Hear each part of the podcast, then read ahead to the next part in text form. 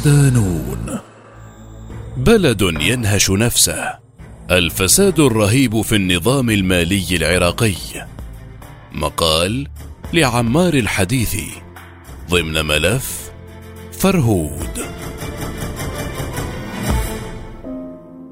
رغم احتفاء الحكومة العراقية بقرار إخراج البلد من القائمة السوداء لغسيل الأموال، إلا أن ذلك لم يكن سوى الجزء الصغير جدا من الصورة التي تريد الحكومة إظهارها. فشبهات الفساد التي تطال القطاع المالي العراقي الرسمي كثيرة جدا، وكبدت البلاد الكثير، فضلا عن بقاء القطاع المصرفي بعيدا عن مواكبة التطورات التكنولوجية وتسهيل الخدمات للمواطنين الذين يتداول أكثرهم المال نقدا بكل ما يفضي إليه ذلك من تبعات سرقات القرن. لم تكن فضيحة سرقة مليارين ونصف مليار دولار من أموال الضرائب من مصرف الرافدين أول عملية فساد من نوعها، إذ جاءت ضمن سلسلة طويلة من سرقات طالت القطاع المصرفي، الذي يفترض به أن يكون ضامنا لأموال الشعب من خلال سياقات التعامل الإلكتروني الحكومي الرصين. حيث قامت خمس شركات بسحب الأموال من البنك سحبا مباشرا دفعة واحدة بحسب هيئة الضرائب وهي سابقة لا يمكن أن تحدث في أي بنك في العالم على الأقل بهذه السهولة. البنك نفسه دفع في أغسطس آب الماضي 600 مليون دولار لإحدى الشركات بموجب قرار قضائي بعد قيام المصرف بفسخ عقد مع الشركة رغم وجود شرط جزائي بدفع المبلغ من قبل أي طرف يخل بشروط العقد ما أثار شكوكا وتساؤلات عن مبررات إقدام المصرف على هذه الخطوة وتحميل نفسه التبعات القانونية والمالية. يظهر هذان المثالان ضعفا كبيرا في الرقابة المالية على المصارف وطريقة عملها وأنشطتها التجارية فإذا كان هذا حال المصارف الحكومية تحت الأضواء، فكيف يكون حال المصارف الأهلية؟ تلعب إيران دورا كبيرا في التحكم بالمصارف غير الحكومية، حيث تتحدث تقارير عن تراجع كبير في حصة العراقيين من القطاع المالي العراقي، وباتت إيران تمتلك نحو أحد عشر مصرفا يعمل في العراق بشكل مستقل، كما اشترت مصارف إيرانية حصة ستة مصارف عراقية أخرى وبلغ إجمالي الأموال الخاصة بالإيرانيين في تلك المصارف أكثر من 70 مليار دولار. الأمر الذي يعكس هيمنة إيرانية شبه مطلقة على الاقتصاد العراقي. وحمل الكثير من هذه المصارف واجهات عراقية، لكنها بقيت تهرب الأموال من العراق إلى إيران خلال العقوبات الاقتصادية الأمريكية على طهران. عام 2019 ظهر للعلن تفاصيل مثيرة عن عملية تهريب مالي وغسيل أموال تورط بها مصرف حكومي لحساب مصرف أهلي يمتلكه سياسي عراقي. وصلت قيمتها إلى مليار دولار فاصل ثمانية وقال الصحفي إن وكالته قد تحدثت عن تحويلات مالية مريبة مصدرها مصرف حكومي لحساب مصرف أهلي معروف بصلته بأحد السياسيين العراقيين. في تحقيق أجرته قناة العربية قالت إن شخصيات نافذة عراقية متورطة تسخر النظام المالي العراقي بضغط من الفصائل المسلحة في البلاد لتوفير العملة الصعبة لإيران بطرق ملتوية متحايلة على العقوبات الأمريكية عقب الانسحاب من الاتفاق النووي الإيراني وفي مقدمة هذه الأساليب إغراق السوق العراقية بالدينار المزور لشراء الدولار، وذلك بغطاء من محافظ المركزي العراقي علي العلاق، أحد أكثر المقربين من رئيس الحكومة الأسبق نور المالكي، الذي أصر شخصيا على تعيينه محافظا للبنك المركزي رغم الاعتراضات عليه. تهرب هذه الأموال المزورة عبر المنافذ الحدودية دون مرورها بمراكز التفتيش. وتدخل إلى العراق بحوزة المسافرين الإيرانيين خلال زيارتهم للأماكن المقدسة في كربلاء والنجف.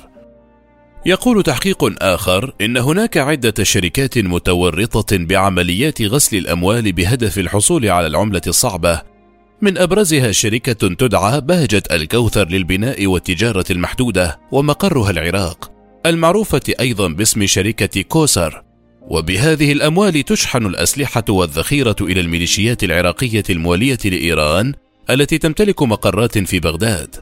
إلى أن كشفت الخزانة الأمريكية الأمر ووضعت شركة الكوثر على اللائحة السوداء بالولايات المتحدة حيث تستخدم الشركة بنكا إيرانيا له فرع في العراق يدعى بنك ميلي. تنقل من خلاله الأموال إلى بنوك إيرانية في طهران وكل ذلك مرصود من قبل موظف البنك المركزي العراقي. يقول أحد المسؤولين في البنك المركزي يظهر في قوائمنا نشاطات مالية كبيرة باسم شخصية تدعى المهندس مرتضى وهو مسؤول عن الشؤون المالية في شركة الخمائل للملاحة البحرية وبصفته ممثلا للشركة عمل على تسهيل دخول الشحنات الإيرانية إلى الموانئ العراقية لحساب الحرس الثوري الإيراني وبيع النفط الإيراني بالدولار. كما يشارك في الأنشطة المالية والاقتصادية للحرس الثوري الإيراني بين إيران والعراق وسوريا ومن ضمن ذلك أنشطة تهريب العملة الصعبة لصالح بنوك إيرانية.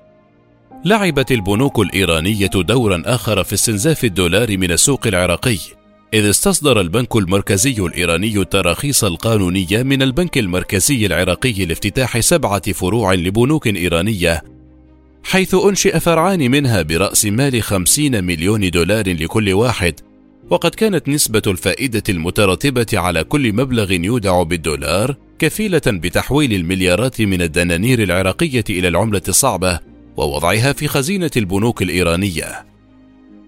عرضت تلك البنوك نسبة فوائد كبيرة جدا تتجاوز والعشرين بالمئة للزبائن وهكذا سارع كبار التجار العراقيين مدفوعين بقبول حجم الفائدة المترتبة على المبالغ المودعة في المصارف الإيرانية وأبرزها مصرف ميلي كما قام كثير من العراقيين بإيداع أموالهم في تلك المصارف مقابل الحصول على فائدة مالية مع ضمانات باسترجاع المبلغ المودع بعد الاتفاق على عقد سنوي بين الطرفين. وكان من أبرزها مصرف بارسيان وبنك إيران وملي إيران إلى جانب ستة مصارف أخرى مشتركة مع رجال أعمال عراقيين غالبيتهم يرتبطون بعلاقات مع سياسيين وزعماء أحزاب عراقية فضلا عن أكثر من سبعين مكتبا وشركة للتحويل المالي بين البلدين. مزاد العملة. رغم أن مزاد العملات الأجنبية الذي تم تطبيقه بشكل خاص عام 2004 من قبل البنك المركزي العراقي يعد من الأدوات المهمة للسياسة النقدية المنسوبة إلى تحقيق الاستقرار النقدي في الاقتصاد العراقي إلا أنه مثل شكلا جديدا من أشكال الفساد الاقتصادي المرتبط بغسيل الأموال. أصبح مزاد العملة وسيلة لتهريب الأموال وإهدار مليارات الدولارات خلال فترة 2004 2018 ويعتبر استخدام مزاد العملات في العديد من دول العالم حالة استثنائية للغاية. بما في ذلك خلق توازن واستقرار للعملة. وأخطر ما في هذه الآلية هو البيع النقدي للدولار الذي وصل سنويا إلى 15 مليار دولار وهو رقم كبير جدا مقارنة بواردات العراق اليومية من النفط التي لا تساوي حجم مزاد العملة. ونتيجة لذلك لجأ البنك المركزي إلى سحب الأموال من الاحتياطي النقدي للعملة بدلا من تعزيزها. وخفض الاحتياطي من 71 مليار دولار إلى أقل من 50 مليار دولار. تتمحور الفكرة الأساسية حول مزاد العملة المتعلق ببيع الدولار إلى المصارف وشركات تحويل الأموال لإدارة عملية استيراد البضائع، وتصل مبيعاته من الدولار يوميا إلى نحو 180 مليون دولار.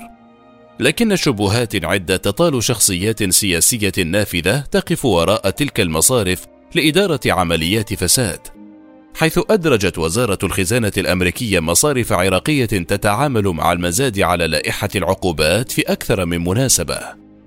ويقدر خبراء الفارق بين حجم الحوالات إلى الخارج وقيمة البضائع الداخلة بثلاثين مليار دولار كما يصف متخصصون بالاقتصاد مزاد العملة بأنه واجهة لاستنزاف للدولار وفرصة لبعض المصارف التي تمتلكها جهات نافذة لتحقيق أرباح كبيرة. ويقوم المزاد ببيع كميات كبيرة من الدولارات يوميا تفوق حاجة الاقتصاد العراقي، ولا يعود منها كبضائع إلا بنسب لا تتجاوز الأربعين أو الخمسين بالمئة في أفضل الأحوال، والباقي يهرب إلى دول الجوار ولا سيما إيران. تقول بيانات البنك مثلا إن المركزية العراقية باع 44 مليار دولار للأسواق العراقية عام 2019 بينما تقول الأرقام إن كمية الاستيراد لم تتجاوز 18 مليار دولار. ما أدى إلى تصاعد الدعوات من البرلمان لوقف نزيف العملة الصعبة وخروجها لدول الجوار. بطاقة الكيكارد. تعد بطاقة الكيكارد الوسيلة التي يتلقى بها المتقاعدون رواتبهم التقاعدية بطريقة إلكترونية منعا للفساد. وتم استحداث هذه البطاقة في زمن رئيس الوزراء الأسبق حيدر العبادي لضبط المعاملات المالية، لكن أحد نواب البرلمان تحدث عن عمليات فساد كبيرة تجري وفق هذه البطاقة. حيث تتحصل مجموعة من السياسيين على عمولة بقيمة 2 دولار من كل بطاقة يجري استخدامها. تقول مصادر محلية إن شبكة تضم ثلاثة من السياسيين البارزين يتولون جني الأرباح عن طريق شركة مشتركة لهم، وكان العائق الرئيسي في هذه العملية طريقة دفع الرواتب التقاعدية بمنحها كل شهرين. لكن وفق النظام الجديد يتم الآن منحها شهريا لزيادة الأرباح وتتحصل الشبكة على ما يقارب 20 مليون دولار شهريا من هذا النظام. بالطبع أدت التحقيقات في النهاية إلى القبض على مجموعة من المتورطين في العملية وكما هو معتاد في العراق لم تطل التهم أيا من السياسيين الواقفين وراء عمليات الفساد. عام 2020 أصدر البنك المركزي العراقي يوم الأربعاء قرارا بالحجز على أموال مسؤولين في شركات بارزة للدفع الإلكتروني متهمين بالفساد. وذلك بعد يوم من قرار مماثل طاول المدير العام لدائرة التقاعد أحمد الساعدي المعتقل حاليا على ذمة التحقيق. ويشمل قرار البنك المركزي أقارب المتهمين من الدرجة الأولى من أبناء وزوجات وأشقاء. وذلك بعد أقل من شهرين على إقدام السلطات العراقية على اعتقال عدد من مسؤولي شركات متهمين بالفساد بأوامر من هيئة النزاهة. تظهر وثيقة مصدقة من البنك المركزي قرار حجز الأموال المنقولة وغير المنقولة لشركة كيكارد ومديرها بهاء عبد الحسين عبد الهادي وثلاثة من أشقائه. وتظهر أيضا قرارا مماثلا بحق شركة إنجاز لتكنولوجيا المعلومات ومديرها عمار عبد الجبار فتاح الجاف وأولاده وزوجاته. وكذلك شركة المنظومة العراقية للدفع الإلكتروني. فضلا عن حجز الأموال المنقولة لرجل الأعمال سامر عبد المطلب السكوتي وأولاده وزوجاته ضمن القضية نفسها. انعكس الفساد في النظام المالي العراقي سلبا على قوة الاقتصاد وقدرته على جلب الاستثمار. ودفع العراق ضريبة هذا الفساد خلال الجائحة حين وجدت الحكومة نفسها عاجزة عن دفع الهيكل البيروقراطي الكبير الذي تدفع رواتبه عقب انخفاض أسعار النفط. بينما كان التدهور الأكبر في معيشة المواطنين الذين تفاجأوا برفع الحكومة لقيمة العملة المحلية ما أدى إلى جنوح أربعين بالمئة من السكان إلى ما دون خط الفقر بحسب إحصائية للأمم المتحدة.